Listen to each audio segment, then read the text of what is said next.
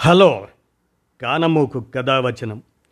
మోహనవచనం సమకాలీన కథా సందేశం. ఈ శీర్షికకు శ్రోతలకు ఆహ్వానం నమస్కారం. ఇప్పుడు ఈ శీర్షికన తాడిమేటి శ్రీదేవి విరచిత ఈ కథ. అలా అలా అనంతంగా అనే దాన్ని ఇప్పుడు మీ కానమోకు కథావచన శ్రోతలకు మీ కానమోకు స్వరంలో వినిపిస్తాను వినండి.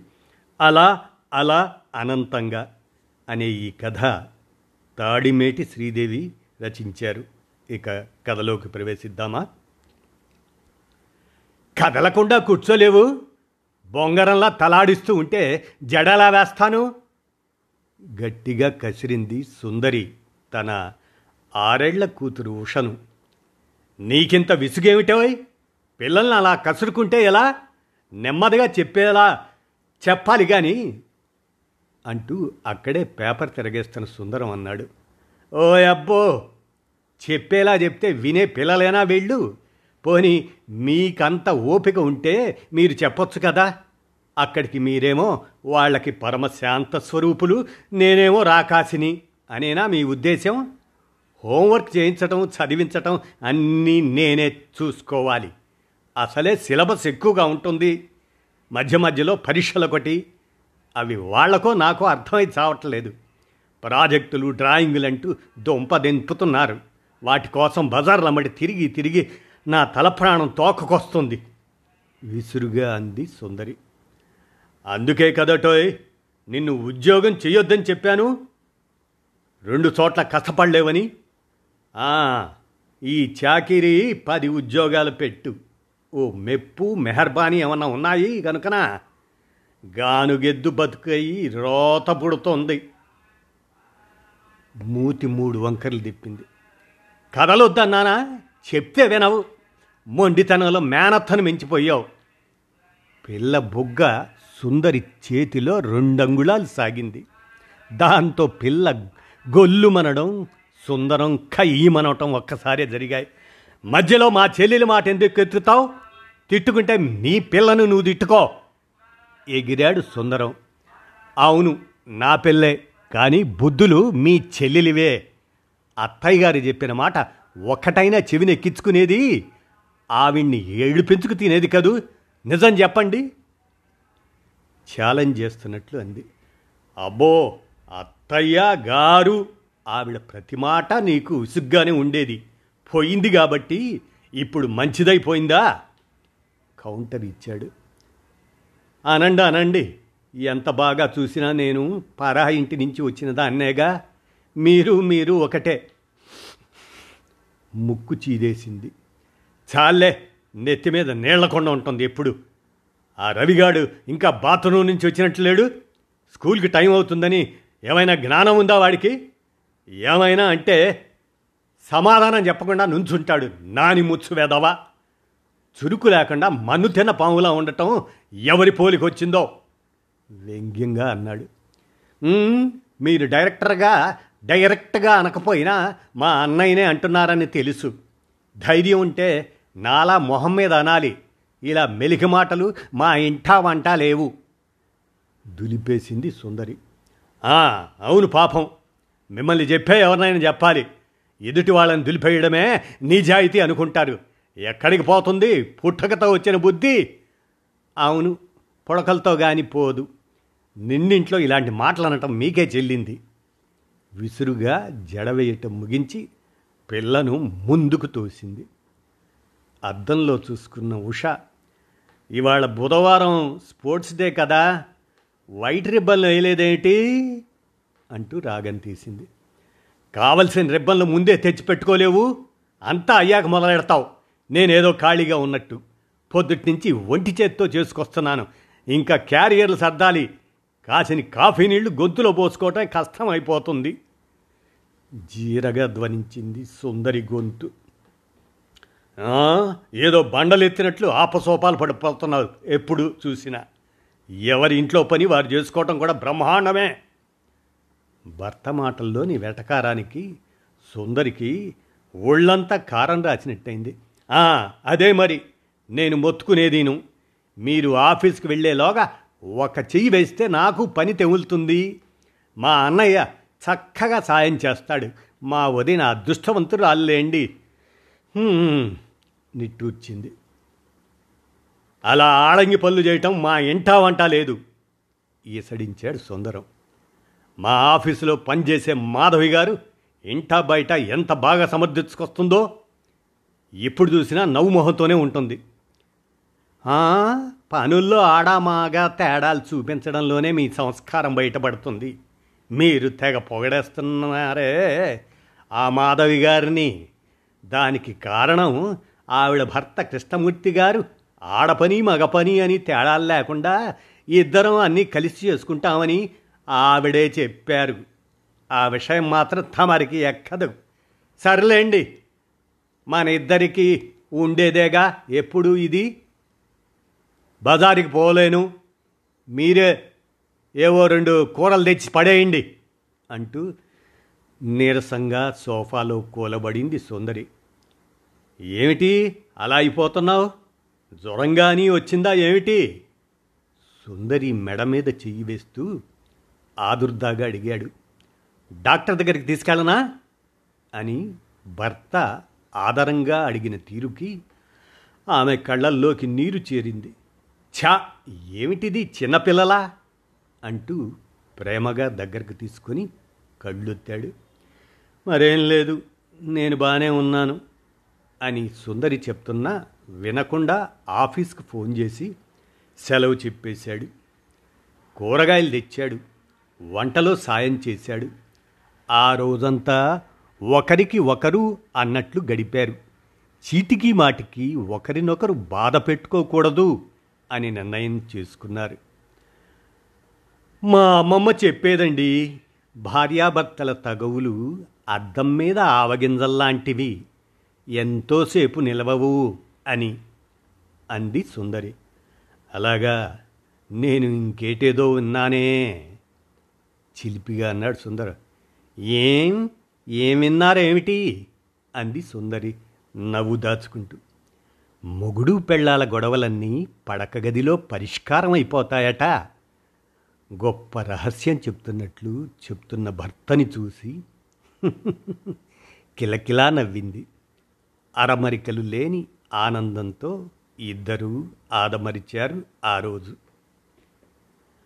మరునాడు సుందరం బాత్రూమ్ నుంచి అరుస్తున్నాడు.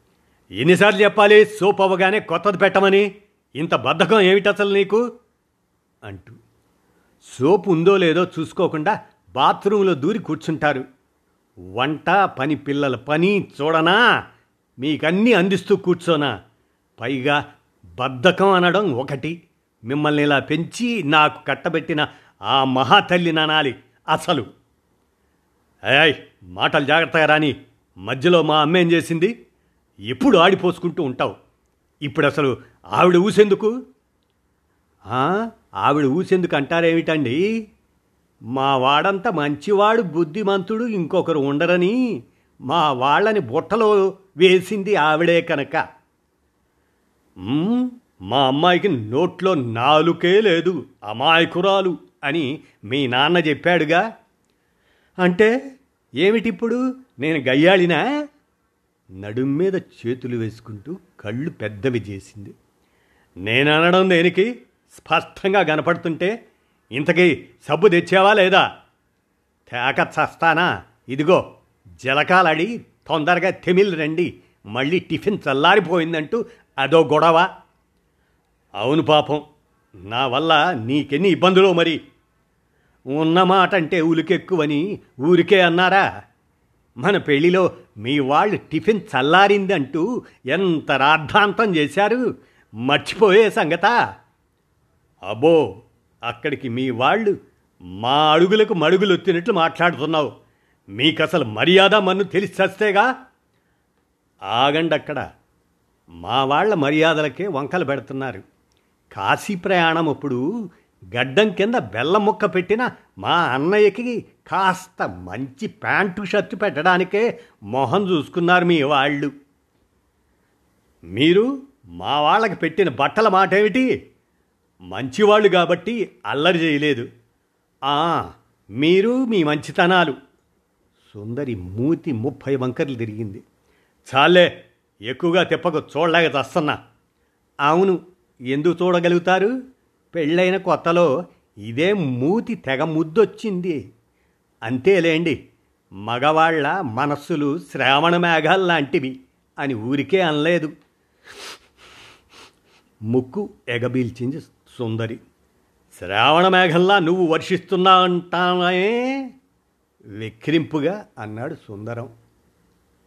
శ్రావణ మేఘాలు ఎప్పుడు కురుస్తాయో మానతాయో చెప్పలేనట్లు మగాళ్ళు వాళ్ళ ప్రేమలు కూడా మారిపోతాయట.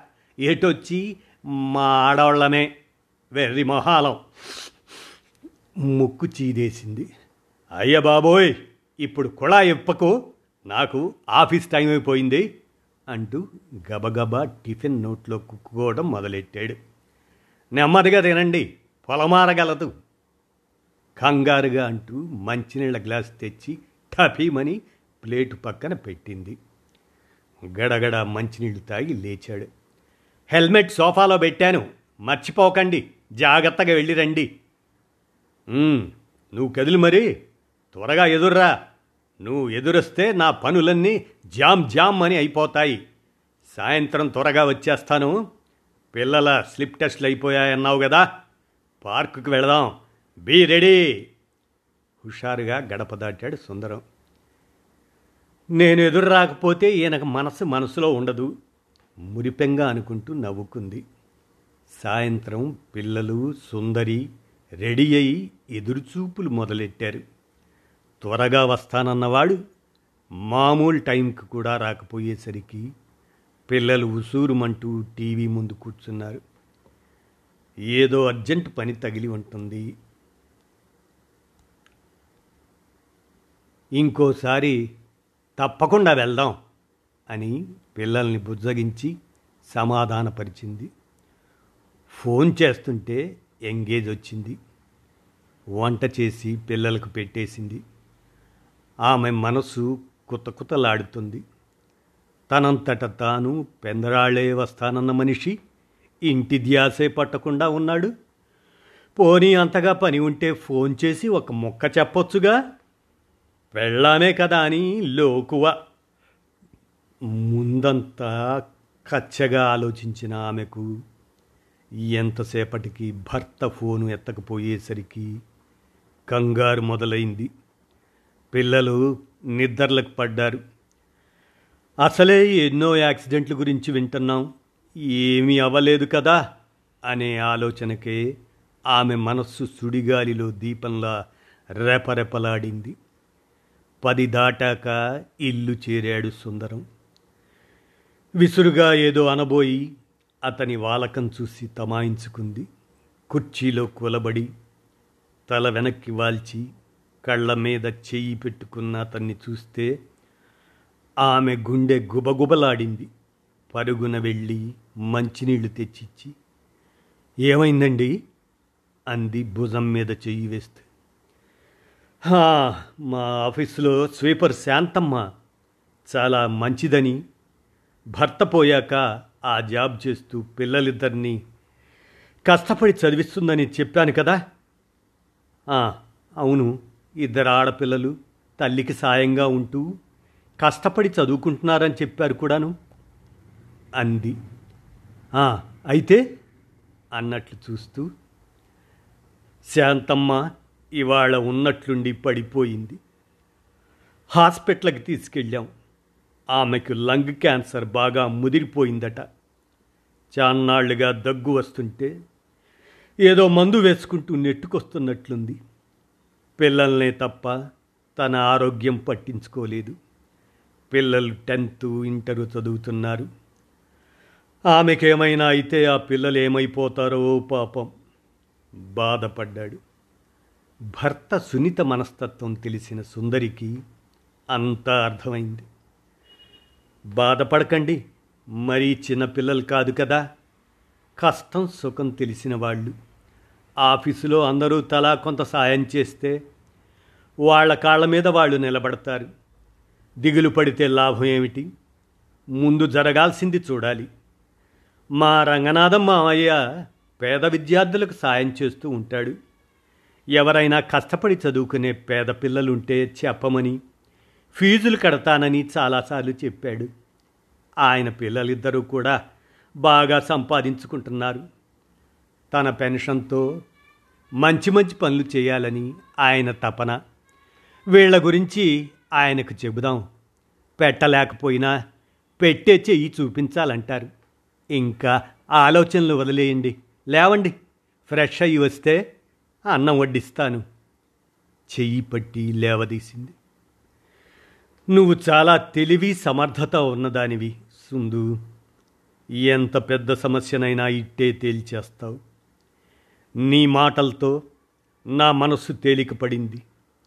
మనస్ఫూర్తిగా అన్నాడు సుందరం.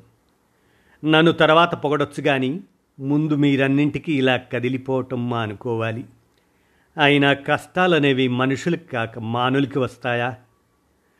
చిరునవ్వుతో అంటున్న భార్య వైపు ప్రేమగా చూశాడు. నవ్వుకుంటూ వంటింట్లోకి నడిచింది సుందరి. బావగారు స్పాట్ వ్యాల్యుయేషన్కి వెళ్తున్నారట. చెల్లాయి పిల్లల్ని తీసుకుని వస్తానని ఫోన్ చేసింది. పది రోజులు ఉంటుందట నెమ్మదిగా అన్నాడు సుందరం. ఆహా! అన్నలం గారికి చెల్లెలం గారి నుంచి ఫోన్ వచ్చిందన్నమాట. ఎప్పుడైనా ఒక్కసారైనా ఇలా రావాలనుకుంటున్నాను నీకు పుట్టింటికి వెళ్ళే ప్లాన్ ఏమైనా ఉందా? అని మాట వరుసకైనా అడిగిన పాపాన పోదు. ఈసడింపుగా అంది సుందరి. ఎవరికి చేస్తే ఏమిటి? తేలిగ్గా తీసేయబోయాడు. అవునవును ఇలాంటి వాటికి మీకేమీ పట్టింపులు ఉండవు అదే మా వాళ్ళు ఎవరైనా ఏ ఊరో వెళ్తూ దారే కదా అని ఒక్క పూట దిగినా ముందు చెప్పి రాలేదని తెగ గుంజుకుంటారు.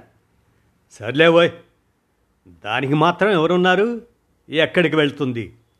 కావాలంటే అది వచ్చి వెళ్ళాక నువ్వు పుట్టింటికి వెళ్ళి నాలుగు రోజులో పది రోజులో ఉండిరా. నచ్చ చెప్తున్నట్లు అన్నాడు. మీరంతగా సోపు ఎక్కర్లేదులేండి ఆడపడుచు ఇంటికి వస్తానంటే ఏడ్చే రకాన్ని కాదు. కాకపోతే నాకివ్వాల్సిన గౌరవం నాకివ్వడం లేదనే నా బాధ. ఏదో లేదు చిన్నపిల్ల దానికి ఇలాంటివేవీ తెలియవు. ఏమిటి చిన్నపిల్ల నాకంటే ఆవిడగారు ఆరు నెలలు చిన్న అంతే. నేను మీకు నాపసానిలా కనపడటం ఆవిడ చిన్న బొప్పిలాగా కనపడటం మామూలైపోయింది. ధ్వజమెత్తింది. ఇంతగా ఏమంటావు? విసుగు ధ్వనించింది అతని గొంతులో. ఏమంటాను? ఏమీ అనను. ఏమైనా అనడానికి నా మాట ఎప్పుడు చెల్లిందని? వదిన మరదళ్ళన్నాక చీరలు సింగారించుకొని పెళ్ళిళ్ళకి పేరంటాలకి తిరగడమే కాదు. ఒకరికొకరు సాయం చేసుకోవాలి. మా పుట్టింటికి వెళ్తే నేను మా వదిన సరదాగా కబుర్లు చెప్పుకుంటూనే అన్ని పనులు చక్కబెట్టుకుంటాం. మీ చెల్లెలు వచ్చిందంటే ఇటు పొల్ల అటు పెట్టదు. ఎంతసేపు ఆ ఫోన్ పట్టుకొని కూర్చుంటుంది. పిల్లల్ని కూడా పట్టించుకోదు. ఇక పనమ్మాయి చుట్టాలు వచ్చారంటే సరి ముందే నాగాలి పెడుతుంది. అన్ని పనులు చెయ్యలేక నా నడుం పడిపోతుంది. సుందరి మాటల్లో నిస్సహాయత కనపడింది. ఆమె మాటల్లోని నిజం సుందరం మనసుకు తాకింది. ఈసారి నేను కూడా కొంత సాయం చేస్తాను. సరేనా? ఓదార్పుగా అన్నాడు. సర్లేండి ఏదో నా బాధ చెప్పాను. అంతే. రానివ్వండి. ఆడపడుచంటే అర్ధమొగుడు అంటారుగా ఈ మొగుడు గారికి ఆ అర్ధమొగుడు గారికి సేవలు చేసి తరిస్తాను. విసురుగా అంది. అలా అంటావు కానీ నీ మనసులో ఏమీ ఉండదని నాకు తెలుస్తుందు? నవ్వడానికి ప్రయత్నం చేశాడు. గిల్లి జోలపాటం మీకు తెలిసినంతగా ఎవరికి తెలుసు? ఏంటోయ్ నన్ను మరీ ఎలా లెక్కేస్తున్నావు? మరే ఎందుకంటే మీరందరూ లెక్కల్లో మనుషులు కదా. బాబోయ్ ఇక్కడి నుంచి పారిపోవటం నయం. అవును ఎప్పటి నుంచో నాకు డౌటు. అసలు మన జాతకాలు కలిశాయని సిద్ధాంతి గారు ఎలా చెప్పారంటావు? ఎప్పుడు ఏదో ఒక పోట్లాట క్వశ్చన్ మార్క్ మొహం పెట్టిన సుందరంతో అదేనయ్యా సుందరం సంసారంలో సరిగమలంటే బోధ చేస్తున్నట్లుగా అరచెయ్యి పైకెత్తి చూపింది నవ్వేసింది సుందరి. ఇదండి. అలా అలా అనంతంగా అనేటువంటి ఈ కథను తాడిమేటి శ్రీదేవి రచించి అందజేసిన మీదట కానమోకు కథావచనం మోహనవచనం సమకాలీన కథా సందేశం శీర్షికన మీ కానమోకు స్వరంలో మీ కానమోకు కథావచనం శ్రోతలకు వినిపించాను. విన్నారుగా? ధన్యవాదాలు.